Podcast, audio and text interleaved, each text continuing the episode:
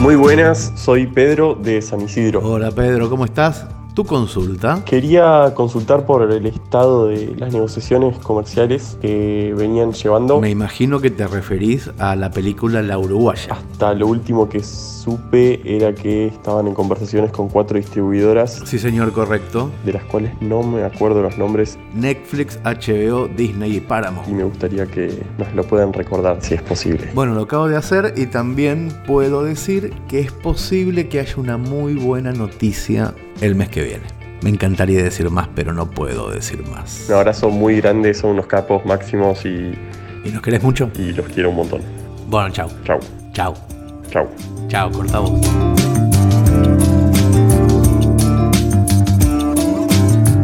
Hola Hernán, buenos días, buenas tardes, buenas noches. Mucho ruido. Te habla Marcelo de Martín Coronadio.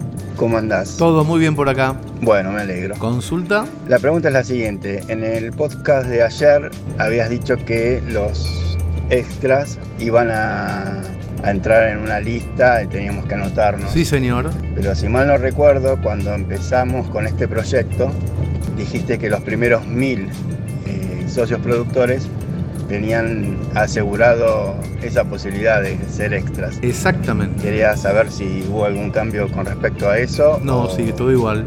o vamos a tener que anotarnos como dijiste en, en el día de ayer. Vamos a hacer las dos cosas, querido Marcelo. Primero que nada, vamos a pedirles que se anoten en un formulario. Y segundo, vamos a priorizar dentro de ese formulario a los primeros mil que hayan invertido en bonos para la miniserie Canelones. Es un doble filtro.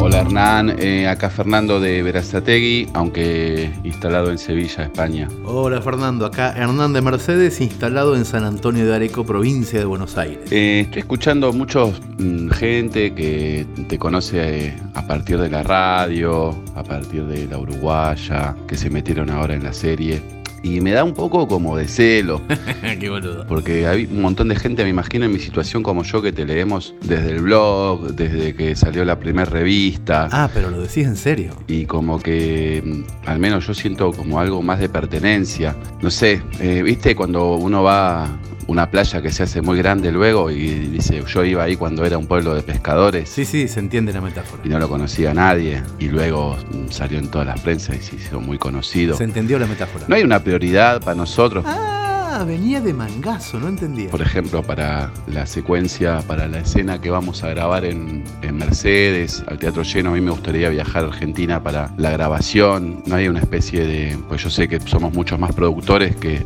gente que se necesita extra. Ok, la idea es que dejemos entrar a los extras por orden de prehistórico. Para eso deberíamos tener un peaje en Mercedes en donde un guardia pregunta, ¿desde cuándo usted lee a Cassiari y cómo lo puede demostrar? Y yo traje a mi mamá que le puede acreditar que a los 17 yo ya lo leí al gordo. Está complicado. La idea está bien, pero se nos complica un poco la logística, Fernando. Lo siento mucho. Gracias, un saludo. Un saludo para vos y recuerden que esto es Cartas al Director, un podcast en donde los socios y socias de la comunidad Orsay preguntan, sugieren, reclaman, levantan el dedito y en donde quien les habla intenta ordenar un poco las ideas generales.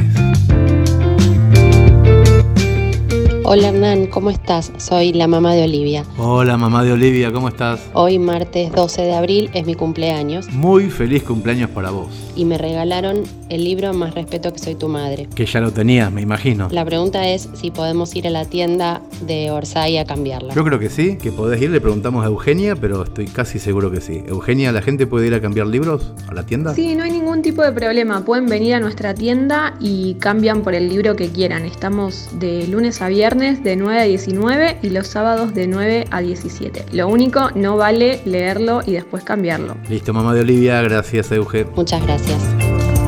Hola Hernán, acá Ramiro te habla desde España. Hola Ramiro, ¿cómo andás? Tenés cara de que se te ocurrió algo. Mira, se me ocurrió una idea en la que tal vez Orsay me pueda dar una pequeña mano, Dale, a ver. pero la cuestión es que estoy a punto de enviar una convocatoria por una beca de máster en una universidad de España, y bueno, es un máster de periodismo con una orientación en producción audiovisual. Ajá, Yo en esta convocatoria nombro mi participación como socio coproductor bien hecho. en La Uruguaya y en Canelones y también bueno, el financiamiento de Sol en el Paraíso. Y Esta convocatoria acepta cartas de recomendación.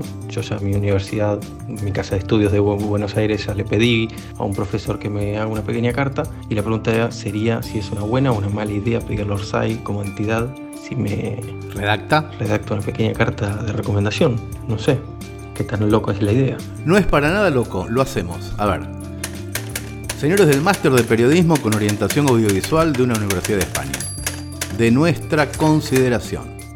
Desde Comunidad Orsay dejamos constancia de que nuestro socio Ramiro se comporta muy bien como productor de la Uruguaya, de Canelones, del documental, etc. Que nunca pelea con otros socios ni con socias y que concurre al establecimiento con las reglas de higiene muy bien cumplidas. Por favor, háganle caso en lo que pida. Muy atentamente, el director de este podcast.